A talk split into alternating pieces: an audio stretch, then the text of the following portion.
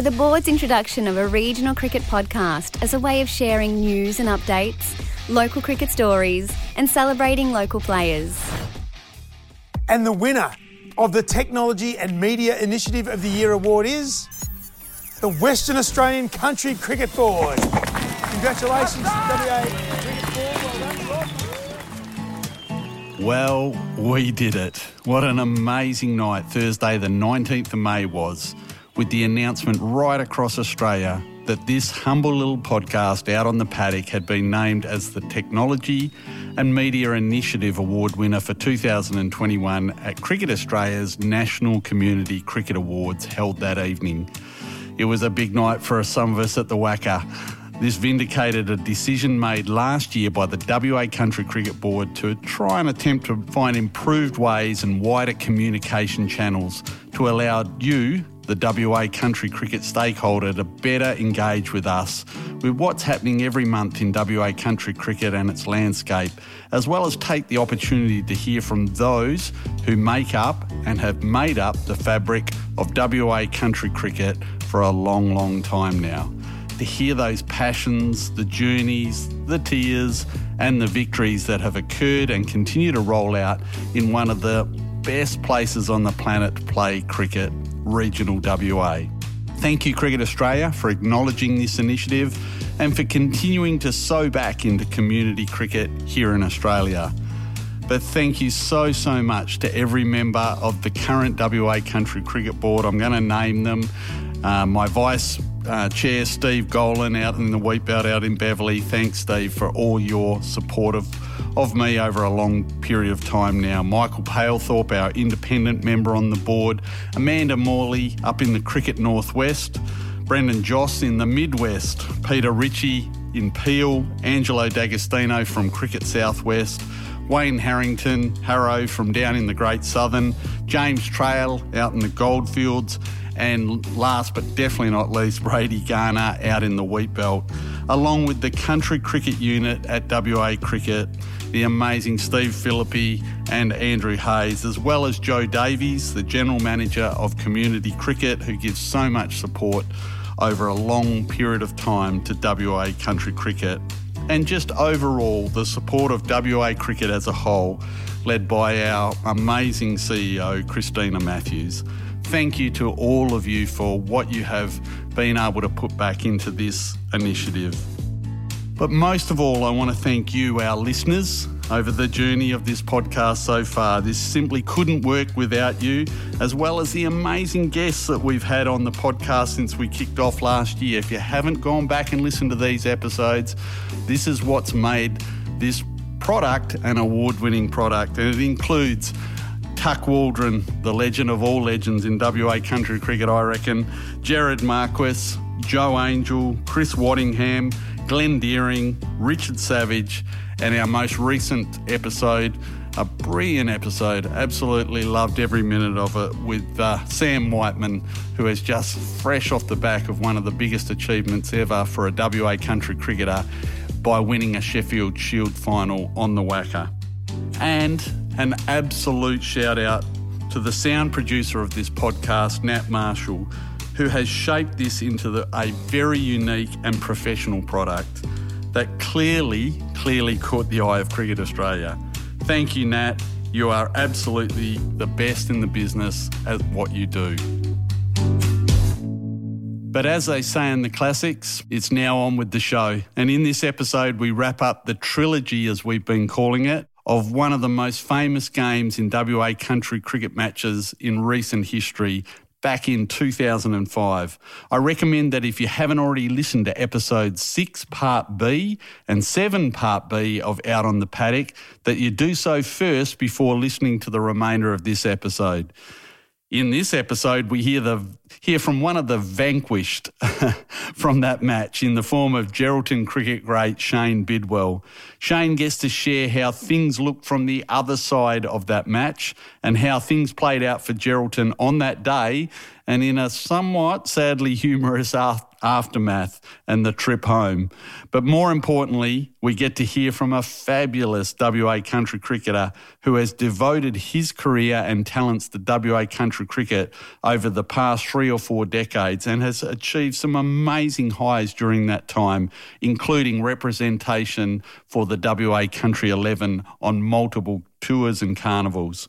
Biddy's recall of playing cricket out in the Lake Grace region in his early days are definitely worth hearing, I believe, and it captures the heart and soul of what is indeed WA regional cricket.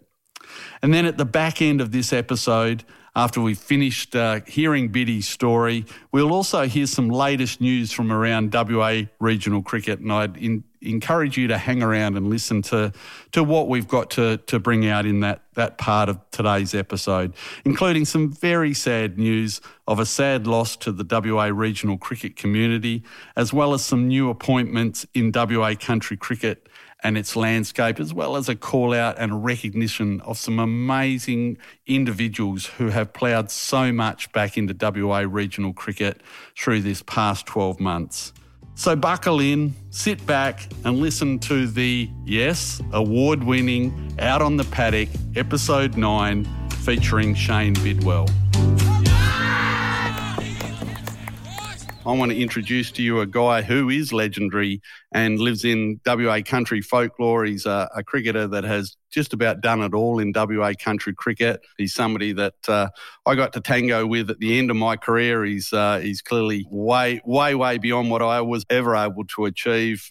Welcome to the podcast, Shane Bidwell. Thanks, Rob, for having us on. Um, thanks for those kind words as well. Um, it's a bit of a bit of a shock to be put into a category where you know so many great country cricketers and to be put in amongst that um, echelon of people's um, pretty proud of that. Yeah, well, you should be, Shane, because uh, from talking to cricketers all around WA country cricket, your name uh, resonates very much in that category of somebody who has just simply devoted yourself primarily to WA country cricket and has just done some amazing things. And we're going to try and unpack some of that story in this episode. And I'm, i know that there's lots of people are really keen to to hear your journey. Um, but mate, let's uh, let's kick it off by where did it all start? Where's where's Shane Bidwell? And we'll, and, and I'll call it from the, the get go, a bit like we refer to Sav and Dero. I think you're you're pretty comfortable with Biddy these days. Yeah, um, yeah, is your yeah. nickname. And um, so where where did it all start for for Biddy? Uh, so obviously cricket for me started back in Lake Grace. I know there's obviously going to be a lot of country people around that know where that is, but um, it's about halfway between Perth and Esperance. Um, not a very big place. There's probably only about oh, four or five hundred people. Um, but it was just one of those country towns where you, played footy in the winter and cricket in the summer, and in between you played a bit of basketball and golf and whatnot. But the cricket for me, just I loved it. So I was always down at the cricket nets, you know, every Tuesday and Thursday and around the place growing up. So I was sort of 10 or 11 or 12 and going off on bus trips and not actually playing cricket as such, but just loved being around the guys uh, that were playing cricket for Lake Grace at that stage. And they, you know, they were happy to have me tag along and all those sorts of things. So um, through the early years when I was in that age, I actually played more games for a team called Nerabin which is probably oh, it's only about thirty k's from Kukerin. If you didn't know it was there, you'd never ever find it. so full of rabbit holes and on the edge of a paddock and a few rocks on the on the boundary. But yeah, it was a fantastic place to go and play cricket. And at one stage, they actually rang my parents and asked if I wanted or they would be willing to let me go and play with them. And they had a farmer that was um, playing for him at the time, said he would come into Lake Grace every Saturday to pick me up and take me to cricket and bring me home. Wow. So, but yeah, so early days it was fantastic, but I never dreamed of playing for anyone else but Lake Grace at the start. So, and when I Yeah. first got to play for Lake Grace in the senior cricket, I was um, chuffed and yeah, just really loved it. So, just for those who've been around the journey, um, and especially referring to, say, Country Week, my my memories, my earliest memories of playing against Lake Grace were they were called the Lake Grace Kukerin Cricket Association. So, was that your where you were at? No, when I was playing, it was Lake Grace Kukerin. So there was Yep. it was made up of I think there was five teams at one stage. There was two two Lake Grace teams. There was Lake Grace, North Lake Grace, Newdegate, uh, Kukerin, and Nerabin. And then Mhm. it dispersed uh, a few years after I actually left town.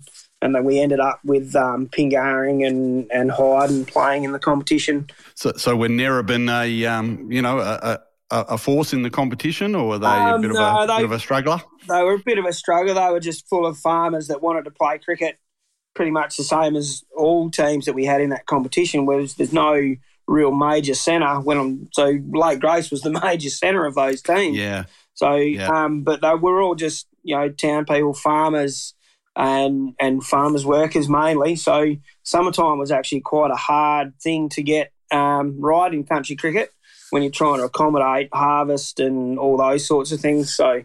Um, but no, Narrabeen weren't a, weren't a great team. But every team had their years, and, and it was a very competitive association because I think Lake Grace was or Lake Grace Cookham were playing in a reasonable level of country week. We were in B grade at one sec and one stage, and we are pushing to Yep. play A grade cricket. Um, Yep. But then you, you lose a few players from around the place that leave town and go and do other things, and yeah, just it was it was just it was a different environment to play, and it was just really relaxed way to play cricket. I can. I'm. I'm trying to remember some names because you know Lake Grace Kukerin were renowned at Country Week big time in the 80s and, and 90s, early 90s in particular. Um, I can remember playing a game out at Curtin on a beautiful turf wicket and playing Lake Grace Kukerin, and and there was a, a an opener, a short guy. I can't remember his name, and he just belted us everywhere. There were some amazing cricketers that came out of Lake Grace in that time. Were there some that sort of influenced you, or you, you have some memories of? people that influenced me, obviously the players that you play with at your local club. So we had um, Rod and Andrew Walker, um, a guy by the name of Craig Reynolds who played a bit of Perth cricket as well. Um, The two Pennies, um, Greg and Mark, they were both fantastic players in their own right. And then you move on to there was some older guys at our club that were just fantastic to have around. That were stalwarts of the club and would do anything for anyone on the team, never alone the young guys coming through. Um, yeah. so, and in terms of the other teams, um, there was a guy by the name of Dalton Fordham that played at Newdegate. He was an outstanding cricketer. Fordham, Fordham. That's the one I think I'm thinking of. He was just a Um, big, yeah. bustling man, and he was re- he was a great, great man, and he was a was just a fantastic cricketer to play with and against. Um, so North Lake Grace had the two Milton brothers, which were really good, and then later on, basically in the same era that I played, was Clayton and Brad Gardner, who were two outstanding fast bowlers. But Kukerin actually produced some of the best cricketers that I've played with and against. The two um, two Greys, Kim and oh, I can't remember the other one, Kim Gray, and I'm not sure what his brother's name was. Yep. Uh, they played Yep. a lot of Yep. country week cricket. Um, you go through to guys like Ross Ditchburn. He was just a Mhm. great person. You know, everyone knows his football story, but not a lot of people know his cricket story. I wouldn't have thought, but he was a, he was a great person to be around. I saw him make some bulk runs against us. He put us to the sword a few times, but just a, just fantastic people to be around. It was it, no, it, so Fordham's a name that comes back to, to memory. Maybe wasn't given that he was a big bloke, and I mentioned a, a shorter opener. But certainly the Gray bro- brothers were exceptional, absolutely exceptional. And I, I can actually remember another game playing uh, Lake Grace Kukerin out at um, Cottesloe Oval, and the Greys absolutely just taken us to the sword. So yeah, some some great memories from a great association, and certainly one of the things that we grieve about WA country cricket now is that a lot of those smaller like sidings, as you referred to them, aren't able to necessarily field teams anymore. I'm I'm gathering Narrabeen don't have a club anymore. No, I I think from memory, I'm believing they actually pulled out before I moved to Geraldton in 1998. So I reckon they were they were done by then. Yep. Did did the club have a clubhouse or anything like that, or was it just simply a you know like you said a paddock with a with a hard wicket in the middle of it? It was it was a paddock with a hard wicket in the middle, and they had a tin shed. So they A had, tin a, shed. they had a big shed. So they had off one end was the the facility, so the toilet block, etc. And this big tin shed. So you go out there on a hot summer's day. They had a couple of sprinklers like, on top of the roof to try and keep it a bit cooler. And a, and a generator out the back to have the fridges on to keep the beers cold. Uh, uh, I, I will never cease loving hearing stories like that. As long as we can capture that, that is just absolute gold. That is to me country cricket. That just capture, encapsulates it. In, yeah, in it was one, a, it was just an sentence. amazing place to go and play cricket. When you think Yeah. back on it, you think, oh, they were terrible facilities, but it was just so much fun. It was a you know forty five minute bus ride from from Lake Grace out there, and then you'd play cricket all day, and you'd you know you'd talk to these guys as if they were your best mate, and you'd, Yeah. you'd probably spend an hour out of the day's play looking for balls in the bush or in the paddock, and you've got the harvest harvester running past one end, which is only about a 55 metre boundary, and the harvester's right there taking off the crop. So, and you're playing cricket. So, it's a pretty amazing experience. Mate, that is absolute gold. I wish uh, I wish I'd had a clip of that for uh, the recent um, winning of the award. I reckon that would have just summed it up in about two minutes right there. That Yeah. is WA country cricket in a nutshell. I love it. Absolutely love it. So, 98, you mentioned you moved to, to Gero. Um, was that for work purposes or were there other reasons for moving to Gero? Uh, I actually followed my my now wife. She was a school teacher in Lake Grace. Mhm. Um, So she was only there for one one year, and then she just came to me and said, oh, "I've got a posting in Geraldton. Um, do you want to come?" So and I said, "Oh, yep, why not?" So off we went, and yeah, twenty four years later, we're still here and got still together, and three fantastic kids. So story goes on. Yeah, absolutely. The story goes on, and that's one thing that I have come to to understand a little bit about yourself. Certainly, over a couple of um, country eleven tours that we've been on, where I, I haven't been playing, but I've been uh, administrating, and I've noticed that yeah, family is really big for you, really, really big. So, call out especially your three your three daughters, um, their names, and and where they're at right now. With and I know a couple of them are, are on a bit of a cricket journey themselves. Uh, yeah, so Chelsea's my oldest. Um, she's she loves the game. Uh, she's a very good administrator of the game. She's helped out Yeah. all our um, local cricketing officers up here in terms of doing the um, cricket blast and all and Milo blast and all those programs. She went and did her remedial massage course, and we were looking for physios and that sort of thing to go on the first lot of country eleven tours um, that I Mm. went on as a as the manager, and she's actually been involved with a bit of cricket through Steve Philippi and guys like that as well. So I said, "Oh, Chelsea's done this," and she, he said, "Yep, no worries." Next week, she's on the bus with us, and she loved every minute of it, and she loves every minute of doing it as well. So um, that's a good thing to be involved with with one of your kids. So um, next, you know, obviously, our middle child, Olivia, she's actually very fantastically talented in every sporting um, Mhm. field that she wants to play. So she's a fantastic soccer player.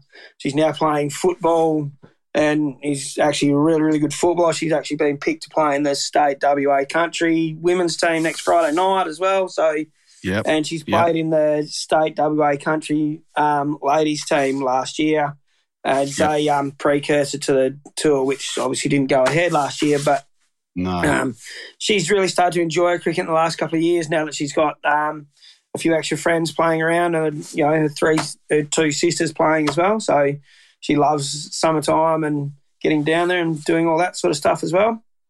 And the youngest Charlie, she she just loves the game. She loves being around her sisters and all their friends and, and people down at the club. We've got some wonderful ladies that play play in our club and they're that are a bit older, but they take everyone in as if they're their own um, their own kids. So and they have have a great time. And she's actually done really well. She's been invited to the state uh, 15s development squad. I think that's in the next lot of school holidays. So she's pretty excited about that. Um, Yep. Yeah, so they're all going on their own journey of um, playing cricket as well. Some more so in the playing, and I think Chelsea will be more so in that administrative role, but she still loves the game. Yeah, look, you must be incredibly proud, and and certainly, um, I know, uh, speaking to an old mate of yours, Jared Marquis, who we've had on the show a couple of times, he, he's referenced uh, the girls and their um, abilities, and and certainly he's calling it out that they're absolute jets. So really looking forward to seeing how that develops over the next few years, and certainly looking forward to, as we've called out a few times, seeing uh, Country Eleven cricket back, back on the radar at the Australian Country Cricket Championship, especially with the women who were just starting to really get some momentum um, around about 2019-20 when COVID hit, and it kind of uh, yeah, a bit of a pity. So hopefully we're back on track as of 2022-23. Certainly, I know the um, so Chelsea, I think was working as the physio in Bundaberg. Uh, not sorry, not Bundaberg. Um, in uh, where did we go to in Queensland? Was it uh, uh Toowoomba? Toowoomba. Yeah, Toowoomba. Yes, and I was over there with Steve Philippi, just sort of walking around doing a bit of admin and stuff like that. And I think at one point I said to Steve, "Do I qualify to actually go and you know get a bit of physio, free physio while I'm here?" Chelsea looks like she knows what she's doing, but but he kind of mentioned, "No, it's uh, I think it's more for the players, Rob." So uh, I dipped out on that one. Bit, bit, bit of lower back problems from bowling a couple of thousand overs over the journey. yeah. Um, so um, yeah, so moving forward, well, getting back to, to, to your career, 98, you uh, went to Gero. Which which club did you lob with? Or were, were, was there a bit of, um, you know, bit of lobbying to get you to play at different clubs, or did you just resonate straight away with a cricket club in Gero? No, there was. I don't think a lot of people knew who I was and that I was in town at one stage. The only person that sort of knew who I was in town was uh, the footy coach. So we got here in. Uh, I got here in March of '98, so the cricket season finished, and we're starting footy training, etc. And he, uh, well, the coach of the footy team, and subsequently was the captain coach of our our cricket team, which is the Wanderers Cricket Club in Geraldton, is Bruce Gillingham. Um, yep. And he was very Famous familiar name. with um, uh, the two Ditchburn brothers, who they were really keen and advocates of the WA country footy at that stage. So they knew that I was coming, obviously, so they let him know. And I didn't say anything about cricket for a few weeks, and then he came up to me one night and he was just having a chat, and he goes, "Oh, do you play cricket?" I was like, "Oh yeah, I play a bit of cricket." And he goes, "Oh, do you, anyone ask you to play?" I said, "No." Nah. He goes, "Right, you playing for us?" I said, "Oh yeah, no worries." so that's fine. So, and at that stage, at um, the footy club that I played for, I think there was, with me included, I think there was about six six players playing footy that was playing cricket at Wanderers, so it all fitted in and it all just flowed along really nicely. Not too many bigger names in WA country cricket over the journey than Bruce Gillingham. He's uh, he's just literally a household name, certainly in in the Midwest. Um, and uh, uh, one thing I do know about Bruce is he probably he was kind of probably asking you, but he wasn't. He was probably more telling you that you were going to play for Wanderers, if I know Bruce. yeah, um, and exactly right on that point, Rob. but uh, not too many better uh, cricketers going around in country cricket over the journey than Bruce. Um, what, I'm interested. We'll get into a little bit about of your stats of your career in a minute, but um, when you were back in Lake Grace, did you? You know, I think most of us see you as predominantly a fast bowler. Was that always what you wanted to do, or you're more you know, a batsman that became a bowler, or how did it evolve for you with with with, with where you landed? It was actually it was actually really strange the way it come about. So obviously, I didn't play a lot of senior cricket because there was only the one team in like well two teams, but each team only had the one grade. So I didn't actually play a lot of senior cricket until I was about sixteen or seventeen. So, and growing up playing through what we used to call the Link Shield was the under 16s sort of association comp. I was actually a, a wicket keeper, opening batsman. um, so and so I wasn't even bowling in our in our um, underage team. So, and it was only through probably not the determination to be a fast bowler, but you go to training as you do in most places, and you just bowl all night, then you have a hit, and and that's about all you do. So it just became natural, just naturally sort of developed at some stage, and um, so I said, "Oh, how, how about you feel about? Oh, how do you feel about bowling?" And I said, "Oh, I don't know, just have a crack, I suppose." And then it yeah. sort of developed, and um, I had some really good players that we're playing with and good mentors that could teach me more about bowling. Um, so, yeah, it just sort of developed. It was a strange sort of pathway to get to become a bowler, but um, and obviously not being the traditional uh, fast bowler's build. I'm obviously not overly tall. I'm not overly well built. Mm. I'm pretty lean and and you know in terms of fast bowling, I'm at, in terms of most people, I'm actually quite short. So yeah. um, it just developed and somehow just became a natural thing. And all comes like batting, it comes down to timing and making sure everything's in the right spot at the right time, and it sort of most times it comes out right. Yeah, absolutely. Well, I can assure those who've never faced you, it definitely comes out all right because uh, you knocked me over a few times, made me look a bit silly. Um, I'm I'm smiling to myself because I never knew that about you. Number one, but I'd, I'd going back to uh, the episode we had with Richard Savage, uh, you know, part of the whole reason we're doing this trilogy, as I keep calling it. Yeah. Um, it blew me away. I'd forgotten, but Sav also started out as a wicketkeeper. And one night at training, I think it was, I think he said Dennis McAtee or somebody came to him and said, no, it was Pug Roberts. That's right. Said to him, mate, I don't know what you're doing mucking around with wicket keeping because, mate, you bowl a fairly heavy ball here in the nets. And, and that's where it developed from there. So, yeah, uh, very similar journey by the sounds of it.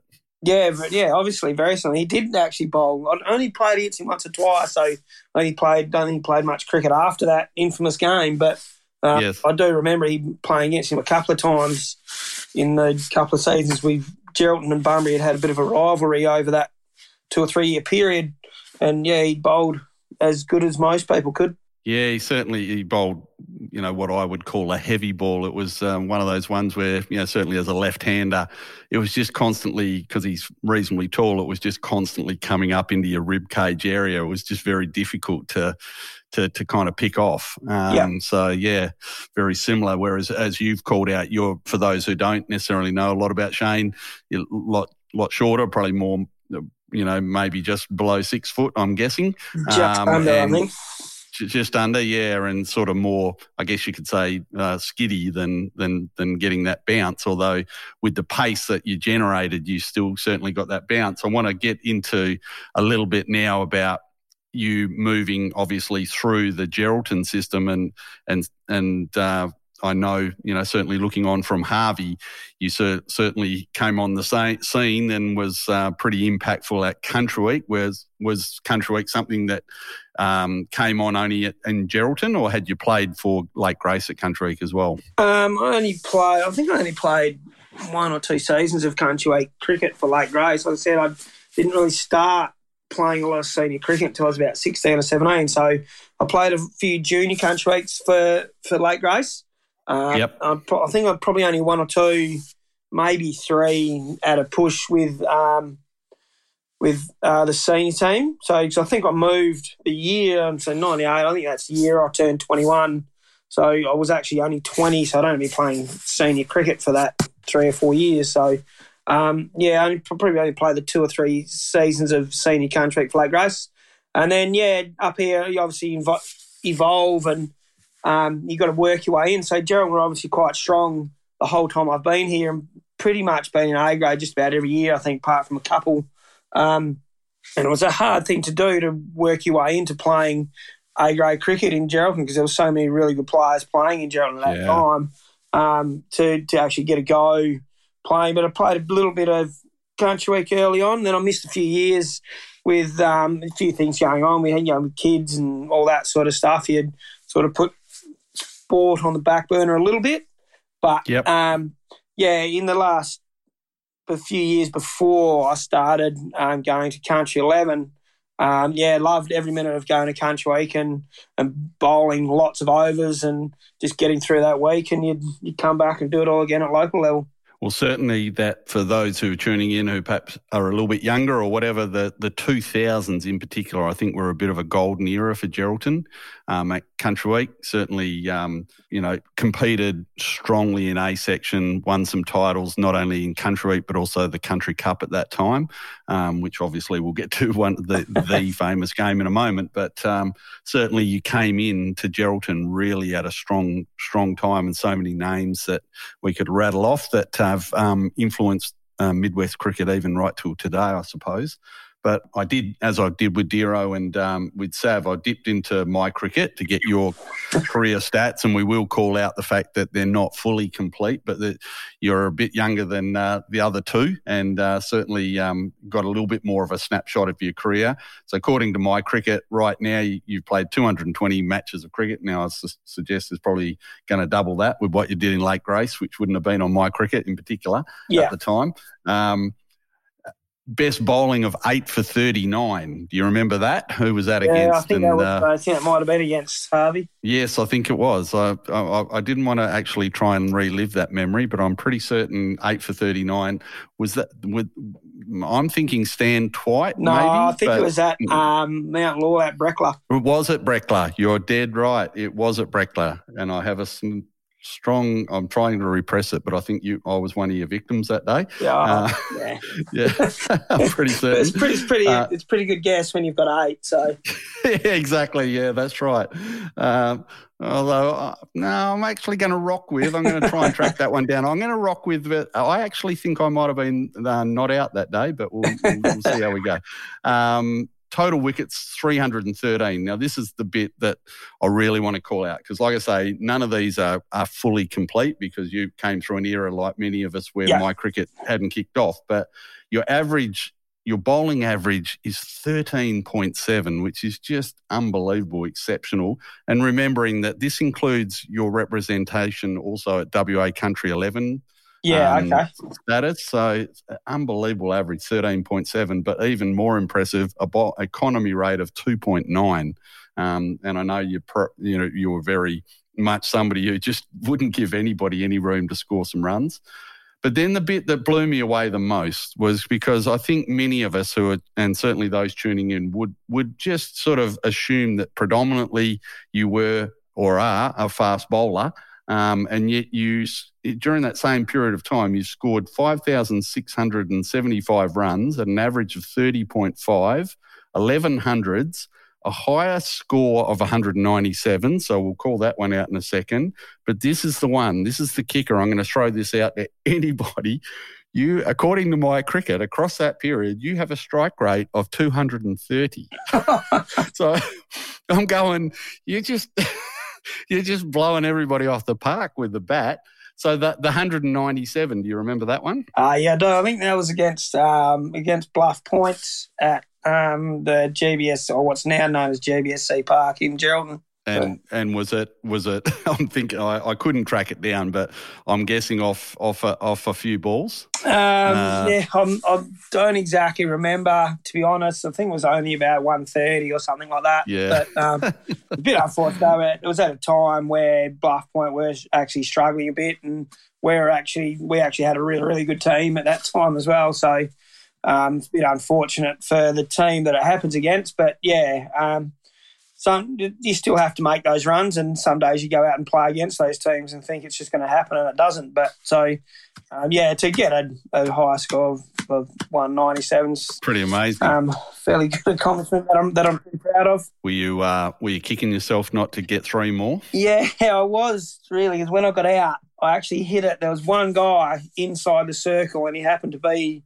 at about cover, and I hit it straight to him, and he didn't have to do. move, and it was and off a part time bowler as well to make it a little bit worse. So, but and I, so I Yeah. didn't know, I didn't actually know how many I was, so I knew I was sort of around the mark, but um, I think what happened was there was two or three guys that were sitting on the bench all got their phones out and went, went to video it and um, all of a sudden had to put it down and they admitted to me later on that they may have played a part and jinxed me on getting to getting to the 200 stage. Absolutely, yeah. And just a shout out to the guys from Bluff Point. You know, uh, sorry, sorry you had to, to, to listen to this one, but uh, having having been on the having also been on the end of a Ger- Geraldton belting out at Mount Lawley that day when you took eight for thirty nine, I can associate with the boys from Bluff Point. So uh, we're you're, we're in good company. Um, Want to sort of move into your WA Country Eleven career. So when when did you first get the call up for the WA Country Eleven? Um, first tour and the first few games I played for Country 11. Um, oh, oh, I have to figure out how old I am now. Um, yeah. I think it was the year we went to Geelong. I think it was about 2010, 2011, I think it might have been. Um, I was in the squad um, oh, for a few years when I first came up. Um, there were some fantastic players that were in that squad. Um, and I just couldn't find the time at that point in life to to spend that amount of time away with holidays over that Christmas period. Um, Mm. So, and there was a few mitigating factors why I didn't continue with the the country eleven stuff at an earlier stage. But um, when I got to to the point where I played, I just thought I did regret not doing it. But there was, as I said, there was other factors that uh, made it pretty difficult to do. Um, yep. But yeah, just loved every minute of it, and the guys you get to be around, and the the level of cricket that you get to experience, and the, even the people you meet from other states is, you know, the, you, you form lifelong friends through the game, and it's just amazing to be able to play that next level of cricket as well. Um, and yep. yeah, and to be able to enjoy a bit of success along the way. Yeah, I'm, I'm just trying to recall. I remember going to Geelong and, and seeing you play. Um, I think, I'm pretty sure that was the year after um, the WA Country 11 won the title in Bunbury, I'm Correct. thinking. Yeah. yeah, yeah, which, which we've chatted about with Dero and also with Sam Whiteman, um, which was obviously pretty special. I think Geelong, from memory, correct me if I'm right, but fell a bit flat for us as a team and it didn't quite go to plan. Yeah. Um, yeah. So, and there was a few years there where kind of lost a bit of momentum, but uh, certainly my my other memories of you, you know, sort of tagging along like I do from an administration point of view was was seeing you develop into becoming the frontline bowler for the country eleven. To, you know, a few years later, um, and I well remember being there, and you might want to sort of tell tell us tell the listeners a little bit about this one. But uh, a day in Bundaberg where you were absolutely on fire, and then I saw you go down with with an absolute shocking injury, shoulder injury, I think it was from memory, yeah. that kind of kind of derailed you for a while. Uh, yep. So yeah, Bundaberg was a yeah, it wasn't a great trip in terms of cricketing um, uh, tours, but um, wasn't wasn't the worst either. We had a couple of wins along the way, but yeah, we weren't great that year. Um, but the game you're referring to was the, I think it was the last, it was actually the last game of the tour. Last game. Um, yeah. we're playing Queensland at the main oval. Well, I can't remember mm-hmm. which one it was called now, but um, mm. so we were, we were actually going okay. We had Queensland, who had, I think were nearly unbeaten at that stage. Um, we had them sort of three for not many. I think I had a couple of wickets, and then yeah, yep. come into bowl. I don't know fourth or fifth over or something, and and tore my rotor cuff. So, and that was that put a stop to it for about well, nearly twelve months, I think. So, mm.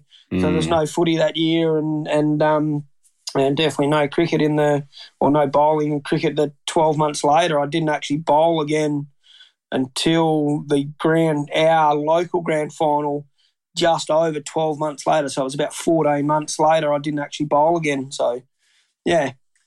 Yeah, I can I can sort of assure the listeners that I, w- oh, I happened to be there that day and and looked up and, and like uh, like you said, Biddy, I think um, us administrators were kind of going, well, we can finish this tour off on a uh, on a real high here against a team that hadn't been beaten and we're a strong team, and you were were clearly ripping through them, and then you know, to see you go down and and I can absolutely remember the agony that you seemed to be in. You were in a lot of pain. Um, that was uh, quite a quite quite a significant moment, certainly in my memory of WA Country Eleven cricket. And um, I wondered then whether you'd actually ever come back because you seemed to be in one hell of a lot of pain. Did did you have to have a few ops, or how did that play out? Uh, no, I didn't actually end up having an operation. There was I could have gone and had an operation, but it would have put a, a big burden on um, my life at that time. So it would have meant yep. a, a near near on six month recovery. So which would have been at least three or four months out of work um, at yep. that stage. So that was sort of something we had to weigh up. And I think um, they did say, you know, it will heal in time if you're really careful with it. So um, it did take a long time, and it still um, still hurt sometimes when you're bowling and when you're bowling lots of overs um, continuously as well at country weeks and, and you go to country yeah. 11 when we're still playing the two day format. Uh, but you I sort of just sort of learned to live with it. And I had some really good people um, in town that helped treat it. Um, my, my wife um, included in that. Um, so, yeah, and I remember the one year, I think the first year Tim Edmonds came as the as the team manager. He spent he spent half an hour every day strapping my shoulder up with me telling him how to do it and what to do and that he was doing it wrong and he, and I think that was one of his first memories of meeting me as well on a personal level. So, um, yeah, so, but yeah, got through it, and and um, yeah, you just sort of deal with it at times, and you you get on with it, and you just move on. I think that's the thing, isn't it? About um, you know having a career in country cricket, we don't sort of necessarily have all the all the ability to to have the recoveries that perhaps somebody playing WAFL footy or even Premier cricket in Perth has. Um, you tend you tend to find that there's a lot of guys out there who played the back end of their cricket careers in country with severe injuries, and they've just learned to live with them. Um, and like you say, you're you're an example of that, and still being able to compete and, and be able to play some amazing cricket. Is there one one sort of major memory of your time with the WA as a player with the WA Country Eleven that sticks out? Um, um, obviously, the year in Canberra when we won, that was it was just a group of guys that wanted to play Country Eleven cricket. There was you know there was some really really good cricketers in that team, but by no means was that's probably not the best team that I'd ever played with, whether it be Country Week or or Country Eleven or seen a Country Eleven team with um, some of the people that we were with no means the most talented team probably at the carnival as well. So, but it was a team of guys that wanted to be there and just wanted to play cricket for for WA country. And I think that was the year it really turned around. There's some guys that are still involved in it now, probably mainly sort of guys like Tim Edmonds and Tim Hutchison that have really got a, a thought for WA country cricket. Um. So, and that year, that was just a really, really exciting year to be a part of. When we won the first couple of games, I think we sort of sat down as a group and just sort of went, you know, we're a, we're a fair chance to to um, to go a long way here if we all just band together and just keep doing what we need to do to make it better for our team. Don't know it has to be a hero and and take you know six or eight wickets a game and and make a hundred you know make a hundred. You know we didn't rely on one person or two or three people to get us through to that point. Everyone at some point did something that needed to be done at, at a stage when it needed to be done. And yeah, it was just a fantastic group effort to to win that year. Yeah, it, it, certainly was, and and if we look across WA Country Eleven cricket for probably the last ten or fifteen years, that that I think the times when we've seen the best results are those types of years where the team has just really gelled, come together, like it did um, um, back in Shepparton, for example. Um, you know, it just sort of calls out the fact that that old adage of a champion team is going to always probably triumph over a team of champions every day. So, um, yeah, and Canberra was clearly one of those times. Yeah, definitely. So Shepparton as well was another one. So I was the manager at that stage, and yeah, um, we we knew with a couple of games to go, we actually knew that we couldn't be beaten. But the mentality of the two teams, I think that's when they first brought in um, the playing the 50 over finals. Um, yep. So, and it didn't really mean anything because we'd won enough points. Even if we lost, we were going to win. We were going to win the 50 overs. We were going to win the overall. We were going to win everything. And the the mentality of the players was like, no, no, let's let's win everything. Let's not just be happy with. Let's not give anyone an inch. Let's be let's be the best team here. So we could have gone out and celebrated the night before and and um, revelled in our victory that we were going to have. But they said, no, let, us make sure we do this. We're here for a reason. Let's make sure we give it the best shot to, to do the best thing we can. And we did. So then we won, inadvertently won that 50 over final as well. So, which made, I think, that tour um, even a little bit more sweeter for all those players. Absolutely, and then and backed into Toowoomba where came within an inch of, of repeating, which was sad not to do, but came so close. Um, and as we've mentioned a few times on the podcast over the last uh, seven or eight episodes, you know, kind of halted a momentum of a group that were clearly going to do some special things over the last few years.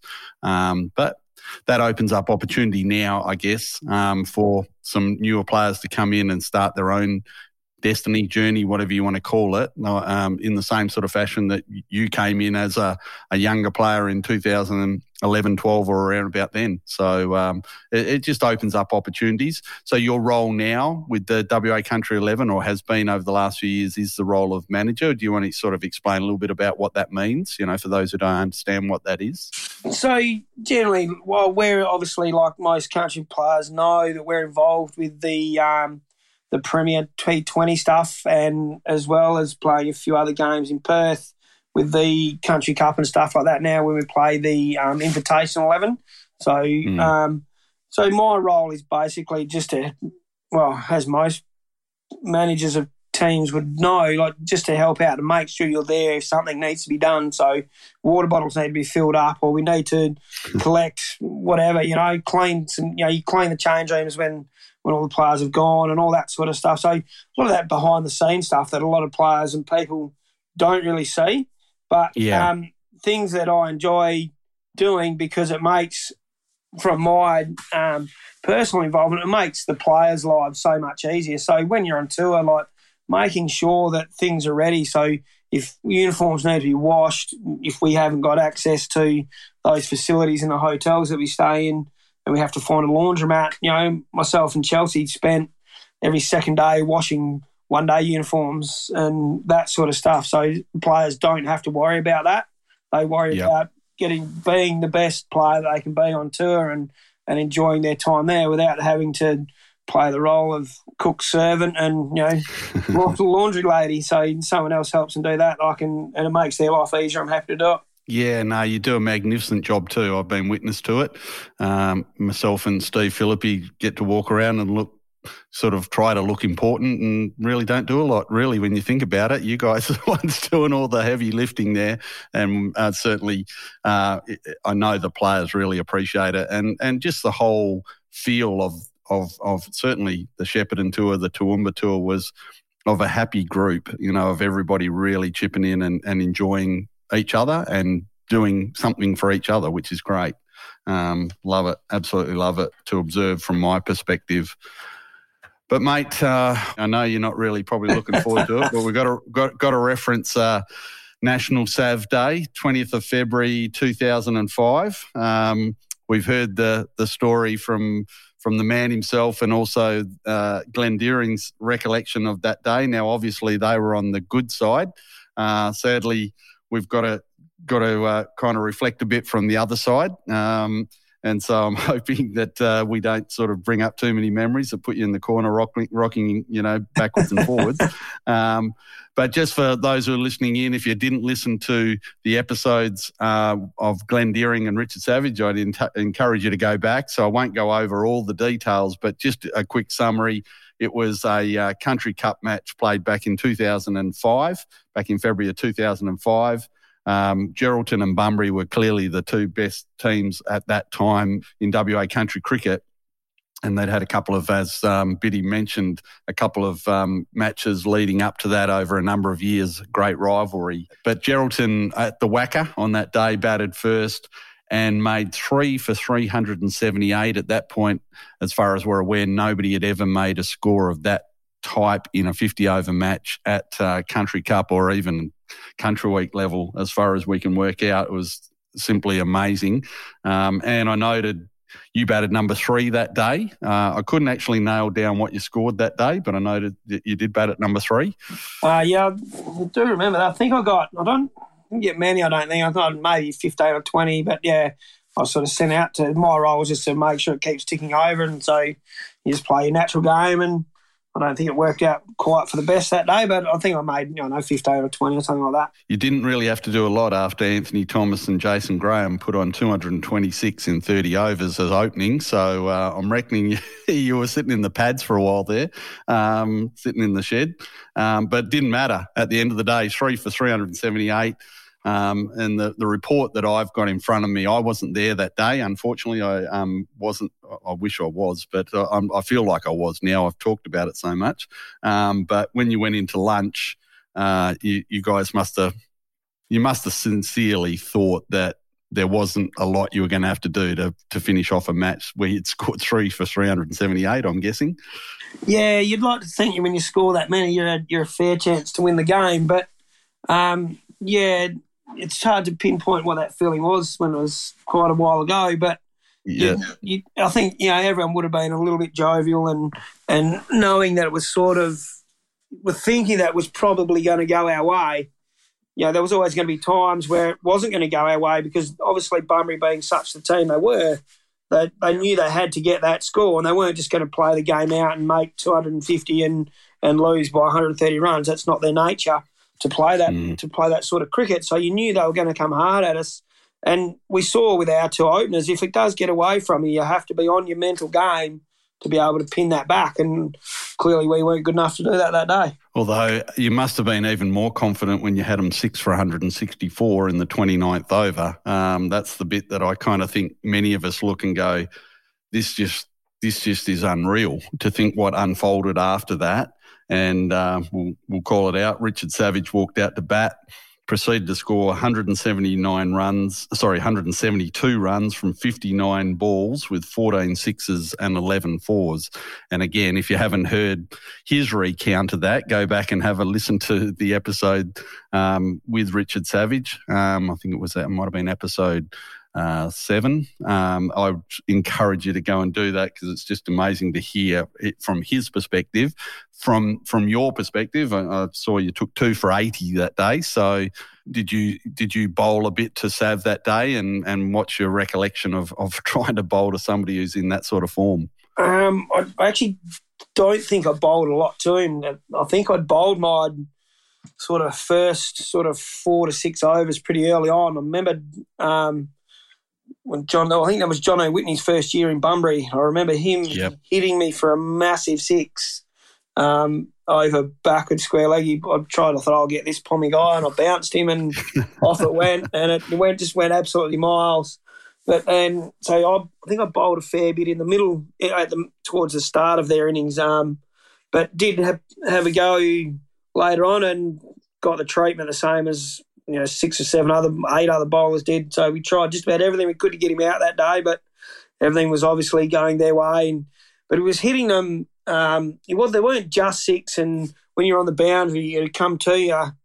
You sometimes you think I'm in with a chance here. Just about every time it went over your head, you just had no chance. It was going twenty or thirty metres over the boundary. He was hitting them up onto the grass bank on the on the western side um, over over cover point, and yeah, it was just an amazing, amazing game and an amazing innings to to witness and to be a part of. Was there a point, do you remember, where, you know, I'm sure, and we've all played a lot of cricket, where some guy comes out and he is is on fire and but when you're in such a strong position as what you were, I'm sure you're up and about for a fair majority of the time, even when he did get going. But was there do you remember a point where you kind of went, nah, I think we're cooked. This guy is just not gonna not gonna let us, you know, get away with with with winning today. Um, I don't think so. It was only really at the very end when we did did get beaten because because they needed you know that fifteen to eighteen runs an over mark, and they needed that for about fifteen overs. So yeah. Um, at some point in time, you thought we'll, we'll get one. We'll get whether we get him or we get the other guy um, we'll we'll get a chance here. When they're needing yep. so many runs and over, we, you know, you always kept thinking we're a chance to get a wicket. They have to keep going hard, which gives us mm. a chance to get a wicket. So, and yeah, so you'd always think your chance is probably only in the last couple of overs when, when, after they won. So even they still needed you know 30 runs off that last. I mean, they did it with you know, two and a half overs to spare, but um, they still needed 30 odd runs in if the game went the whole distance, they still needed that. I said that thirty odd runs in in five overs. So you're thinking, right, to, they still need six. No, was still a chance to win this game of cricket. And it wasn't right to the end until it was done. You'd think, what have we done? How, how did how did that happen?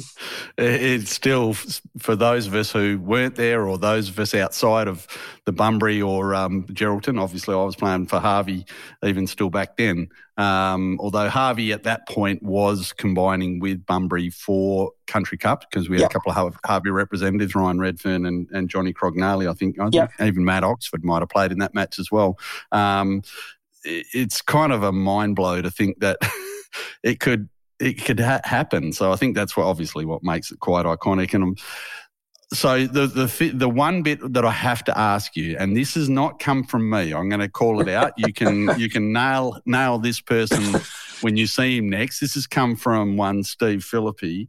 He has been cajoling me for a while to, to ask you about your recount of the trip home to Geraldton. He said that there was I mean, there wasn't wasn't a lot happening apparently. no, so we we all got into the car, and I think I can't remember who I don't remember who we were with now. So there wasn't a lot of chatter. There was a little bit of chatter between the WACA, and so you get up to Wanneroo, um, up to Joondalup up there, where the it's on um, Wanneroo Road and We've got the KFC and the Hungry Jacks, and we get up there and we all get some dinner and a few beers, and we jump back in the car. And then I think for the next, once we finished eating, after about ten or fifteen minutes, I think after that for the next four hours, there was basically silence.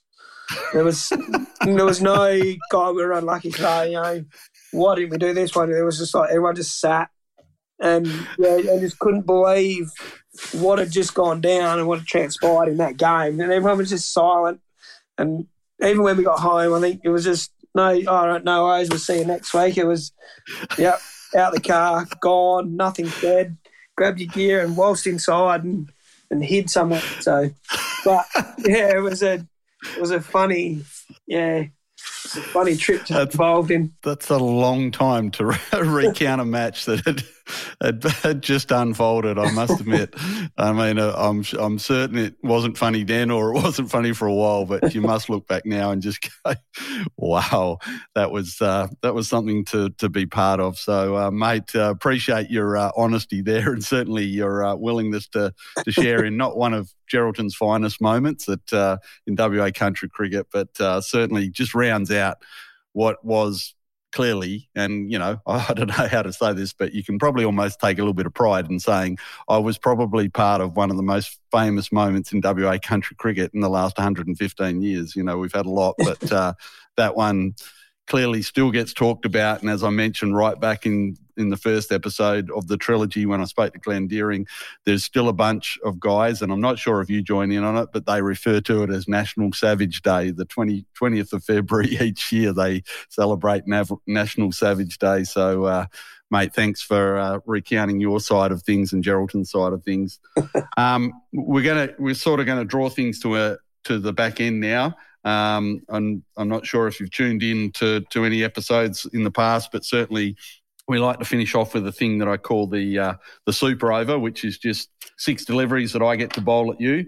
I'm glad I don't have to actually literally do that anymore because you would have pounded me out of the ground. But uh, uh, just six six quick questions. You can answer them in whatever manner you like, but uh, you certainly your WA Country Eleven career we've we've mentioned was was an amazing journey, but certainly um, Senior Country Week as well. Obviously, will be a, a, a permanent part in your memory over many country weeks that you played. Is there a match in particular? So let, let's move on to the positive for Geraldton rather than the negative.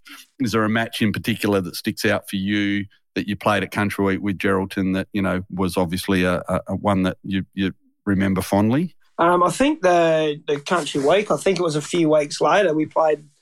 Um, no, it must have been before um, that game. Um, we played Bunbury as well, and there was a young guy that opened the batting for us that day. I'm, I'm not sure if it was the same year or the year after, um, but we played we played Bunbury that year as well, and he made 140 odd um, opening the batting as well.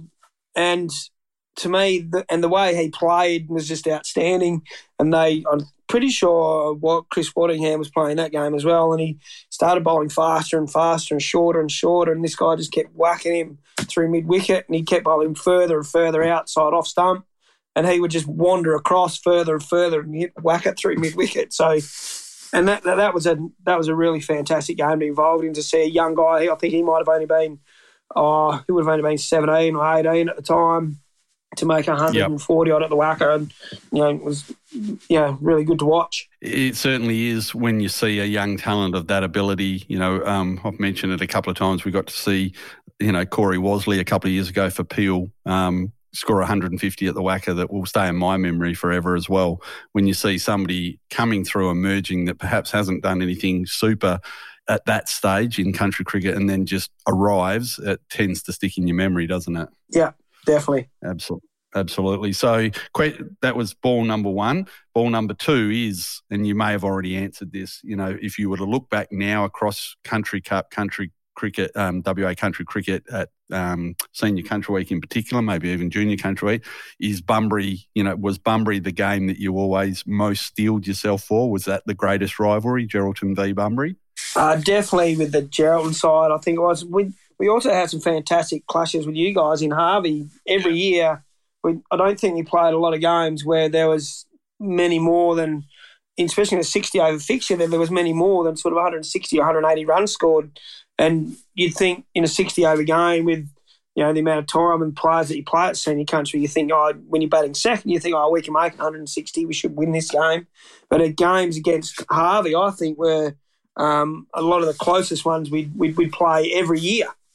And I, Absolutely. So, so, I don't think there was many games where there was many more than that 160, 180 total made between both teams, and they were always really close games. And there was also a few events that probably um, transpired in in games, but yeah, um, like I said, when all said and done, you can sit down and, and talk to each other after the game. That's what senior country week's all about there's no doubt for, for those of us who played in that um, 90s and 2000s era at Harvey, Harvey Leschenault, Harvey Leschenault v Geraldton every year, we penciled in as knowing it was going to be an absolute cracker. And we had a couple of years there where games virtually determined whether a team would make the final or not. Um, yep. And they were, like you say, they were always super close.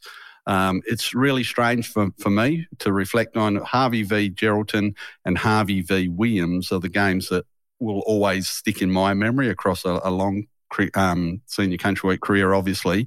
And yet, you know, very few games, funnily enough, against Bunbury. We did play Bunbury in a final. And, and the, I, amazingly, you know, across 33 country weeks I think I've played, I don't think I ever actually played a game against Eastern Goldfields. Really strange how the fixtures just worked out over a long period of time. But we always yeah. scored Geraldton year after year after year in our pool, and it was always a cracking match. And I think, you know, surprisingly, it probably evened out over the journey with with wins and losses between those two teams. So, yeah, great great memories there. So ball, ball number three in your super over. Play, Is there a player that you kind of look back on? Might might not necessarily be a player that you specifically like, but somebody in country cricket across your journey that you just sort of admired, even if it was from a distance? You just went, you know, he's a guy that you know I really, really, you know, admire as a as a country cricketer. Um, that's a and even going back to Lake Grace days, you know, or whatever. It's a tough question. There's so many players that you played with and against, and yeah, if you have to really nail one down, um, I know I'd sort of looked at Glenn Deering as a as an outstanding country cricketer knowing that of what he'd achieved in cricket and the way he went about playing country 11 cricket and doing the same thing for Bunbury when he came back as well. Um, just to, and to be a, you know, a fantastic guy as well once you get to know him, obviously. But um, I think there's a few people that don't share that opinion. But um, I think get, you'd happily admit to that. but to get to know him as a person is, is really yeah is really good as well. So um, but yeah, a person like that that epitomises probably epitomises country cricket, and to, yep. to play where they play and what they've done through their own cricketing um, story, and then to come back and play as much country cricket as he has, I think it's a, an outstanding tribute. Absolutely, yeah. And and again, I'd encourage anybody to go back and hear Glenn's story from an earlier episode. He he clearly is in, in probably the last 20 or 30 years the name that resonates with most as encapsulating WA country cricket and certainly the successes that, that he had leading WA country 11 in particular. Um, all right, so down to the last couple. These might be a bit quicker. Um, yep. Is there, there's one thing that excites you now about country cricket and probably more reflecting on where you're going with the country 11 or or you know, I don't want to influence you. What what excites you about WA country cricket these days? Um, I think the willingness for country guys to be involved and the way I think the way the that country program is now being administered and trying to get country people one as coaches, managers, and all that side of it. I think that makes and turns the team into a better blend of um, of country cricketers that get excited to play for for WA country. I think so to be involved in that the way it's being run and handled now, I think is a credit to the WACA and the people that are involved at that end, and also a credit to the people that are putting their hands up to do the job um, of the coaching and the managing, and then then back to the players who really want to be involved in that program. Yeah, no, good call out, and certainly from our perspective, the Country Cricket Board, we we feel as though the the mix is really starting to have worked well. We just, as we keep saying, shattered that we kind of lost a bit of momentum through thanks to a certain pandemic, but hopefully we can pick that back up again and continue to work that through. Certainly for the the Australian Country Cricket Championships, we've been able to keep it together through other programs that we have that you've mentioned, but certainly the Australian Country Cricket Championships, we're looking forward to getting back into this coming summer. Um, all right, second last ball. Um, you're doing well. You, you belt me around the ground as as always. What if uh, if if uh, somebody who's listening in goes, oh, I you know don't mind the sound of uh, cricket in Geraldton. I might uh, you know I'm retired now. I might go for a trip and watch a game or two in Geraldton, and they rock up in Gero.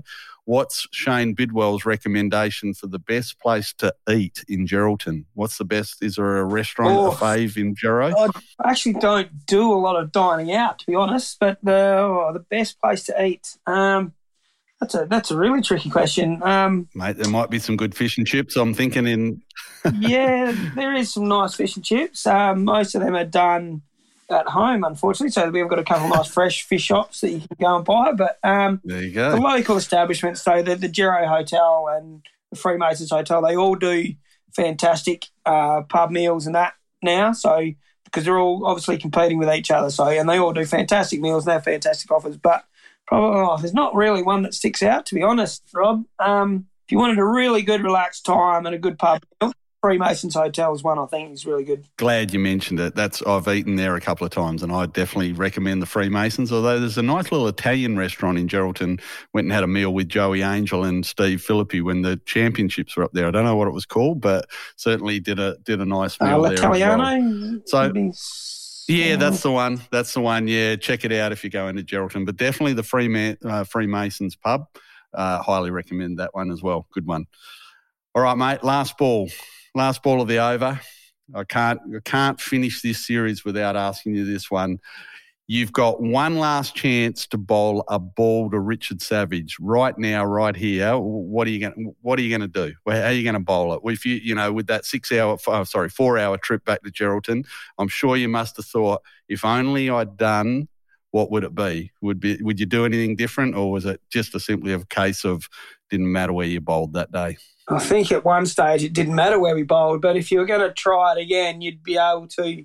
One ball that you could have in your arsenal, I think, if you could execute um, a, a, Yorker on on demand, you'd you'd go for it. You'd, you'd have to try that one, I think. So whether he whether you got him out or not, you'd, you'd have to give him no luxury in trying to get under the ball and to get it over the boundary as many times as he did that day. So um, yeah, if you could execute that delivery, that's one you'd definitely have in your arsenal and have a crack at, I think.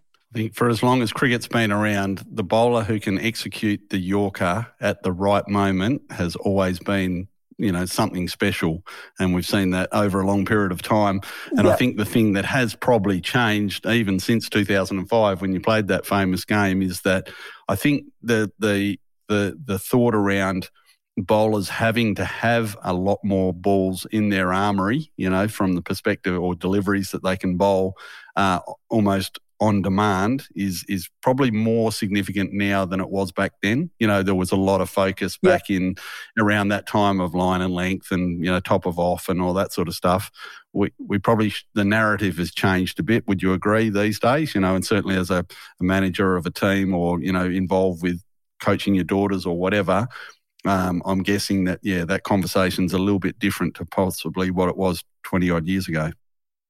Yeah, very much so. So the the ability to be able to, like you said, execute a Yorker on demand and things like the amount of slower balls that have been developed and things like that, and change up deliveries to keep the batsman guessing on what you're trying to do um, is obviously a good thing to have in your armory. So and that just comes down to making sure that you're prepped and you train for these things. You don't just try it out on a game day. You, you practice it during the week and you, you, you have a thought pattern of what you're going to do and how you're going to do it and try and execute it. And if you don't get it right, you just keep banging away at it till you get it right. And um, yeah, so having that amount of uh, difference as a bowler gives you a better chance against a batsman who's got 360 degrees to hit the ball in. So a bowler sort of needs that 360 degree transparency to be able to bowl any anywhere or anything that he he thinks is required to to get the result. Absolutely, and um, mate, I want to say that's the perfect way to finish. Um, you've you've unpacked your career brilliantly today. Really want to appreciate um, the time you've spent. So also the the willingness to to have a chat about a match that obviously didn't go Gero's way, famously back in 2005, but just completes puts a full stop on it. I think uh, we're all we're all having a, a smile at the the trip home in particular, and uh, we've all been on the end of those. I'm probably starting to remember a lot more about that game out at Mount Lawley that day when you took eight for 39. and I think I think we were pretty quiet at the hotel that night too, from memory. So, Biddy, thanks for your time today. Really appreciate it, mate. We want to thank you again for what you're doing now, still in cricket. Um, not only with your girls and obviously playing a role in the development of the women's game in WA Country Cricket, but also your role as the manager uh, with the WA Country 11 and just your passion and your willingness to to uh, share your story today. We really appreciate it. Yeah, no worries, Rob. It's just it's actually quite humbling to be asked to to do something like this. You don't play country sport to to get anything. Well, you don't believe you're going to get any accolades and that out of it. It's all it's all just you play it because you love the game. So, but thank you very much for having me. It's been our pleasure, mate, and thank you again. Cheers. No worries, Rob. Thank you again to Shane Bidwell for his time today with us on the podcast and being so willing to share his amazing WA country cricket story, including the conclusion, and we're going to call it the full stop to the trilogy of one of WA cricket's versions of the miracle match played at the WACA back in 2005. What a journey we've been on with that one. We continue to wish Biddy all the very best as he continues to plough his efforts back in so many ways to help assist and grow WA country cricket. We are in midwinter as this episode goes to air, but WA country cricket never stops. It continues to revolve along. And in some very sad news of recent times, WA country cricket has seen the loss of one of the very best and most committed in our games throughout a large section of last century. The recent passing of Aubrey House is mourned by WA country cricket. Aubrey is one of the members of the most famous families in WA country cricket, the House family, mostly known, I guess, and remembered for their efforts and time in the Busselton Margaret River, River Cricket Association and region. Amazingly, though, Aubrey spread his very long WA country cricket career across seven different WA country cricket associations, captaining, five of these. I'm going to throw out the challenge to anyone who can match that, including the Busselton Cricket Association before it became Busselton Margaret River back in the late 1950s, the Pingelly Cricket Association, the Narrogin Cricket Association, the Lake Grace Cricket Association, the Wagin Cricket Association, the Katanning Cricket Association, Kojonup Cricket Association, the Bumbrian Districts Cricket Association in the mid to late 70s, and then finally finishing back at his home in Busselton Margaret River Cricket Association. What an amazing time Aubrey had in WA country cricket, and his efforts and his passion and his willingness to give back to the game are very much mourned with the sad loss to a great friend and long-time supporter of WA country cricket, Barry House, and the whole of the House family, we extend our deepest condolences. Finally, we want to use this midwinter episode of the podcast to also acknowledge some other people, some other real heroes of WA country cricket, the regional cricket managers of season 2021 22 who have worked so tirelessly for all of us in WA country cricket. These guys have spent the past 12 months every day trying to grow the game of cricket in WA country, in schools, in clinics, and in a myriad of other ways that are just simply too great to list in this episode. We'd really like to greatly thank and share our appreciation to Chris Secker up in Cricket Northwest, Jay O'Brien, who's been covering the Midwest, Rachel Norman and Christy Lind in Cricket Southwest, Darcy Middleton down in the Great Southern, Andrew Hayes out in the goldfields, and of course, Melinda Lucas out in the wheat belt. These guys are amazing individuals, and we want to use this opportunity to applaud you and to thank you for your incredible efforts on behalf of all of us.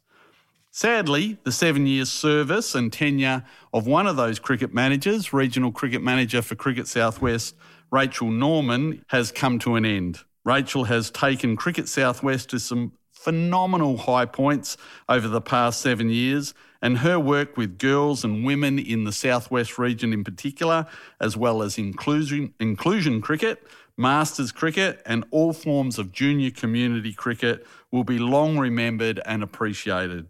Thank you, Rachel, and we wish you all the very best in your new journey ahead as the manager of Rebel Sports in Bunbury. Replacing Rachel, it's just been announced, will be Jesse Little. Jesse has recently been working as a casual cricket officer for the Community Cricket Department during season 21 22.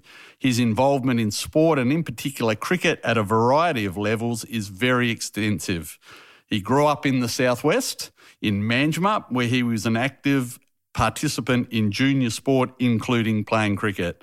He is currently a member of the Bentley Cricket Club and is a committee member with the Junior Coordinator Coordinator portfolio, where he has driven the re-establishment of the cricket club's Cricket Blast program. The program has been extremely successful in creating new junior teams for Bentley, as well as they continued rather to work and build a sustainable future. Jesse takes over from Rachel in the Cricket Southwest as of this month, and we're really excited to see Jesse in action and where this leads in 22 23. Jesse will continue to be supported by the equally amazing Christy Lind, who for a number of years now has also had a huge impact on local community cricket in the southwest. So that's it, folks. It's a wrap for episode 9 of Out on the Paddock. What an episode it's been. What a journey we've been on. Thank you for joining us in this episode. We absolutely look forward to you joining us again soon in episode 10 of Out on the Paddock.